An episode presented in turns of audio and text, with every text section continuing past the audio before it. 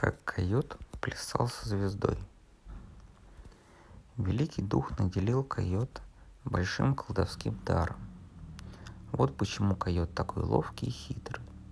Шло время, и койот возумнил, что он умнее всех и хитрее, и даже великий дух ему ни почем. На самом же деле койот был не глупее, но и не умнее многих зверей. Судите сами. Как-то раз Сбрело койоту в голову. Хочу сплясать со звездой. Сказано, сделано. Взошла на небо звезда, и койот тотчас же крикнул ей. «Эй, звезда, спустись-ка пониже, подожди меня. Я тут хочу сплясать с тобою». Звезда послушалась, спустилась, ухватился койот за нее, и звезда поднялась в небо. Носится звезда по небосклоду, то вверх подымется, то вниз опустится. Устали у койота лапы, совсем онемели.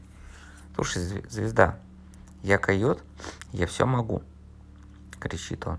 Как-то ночью койот из своего жилища видит, как над горой восходит какая-то незнакомая звезда с длинным блестящим хвостом.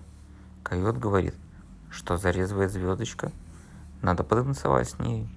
Эй, звездочка с длинным хвостом, подожди меня, спустись, давай спляшем. Звезда стремительно прянула вниз, койот ухватился за нее, и звезда рванулась в небесный простор. И опять койот жестоко ошибся. Земли он и представить себе не мог, как быстро мчится звезда. Койота швыряла из стороны в сторону. В конце концов лапы у него одна за другой оторвались, а потом и вовсе койот упал на землю и рассыпался на кусочки. Но что это? Кусочки стали стягиваться, срастаться – и койот снова жив, здоров и невредим. Ну, только это быстро сказывается. На деле же, прежде чем койот встал на ноги, прошло целых 10 лет. И правой лапы у койота не стало. Она по-прежнему осталась кружиться вместе со звездой. Тут великий дух говорит, друг койот, я даровал тебе четыре жизни. Две из них ты уже потратил, разбившись попусту. Теперь берегись.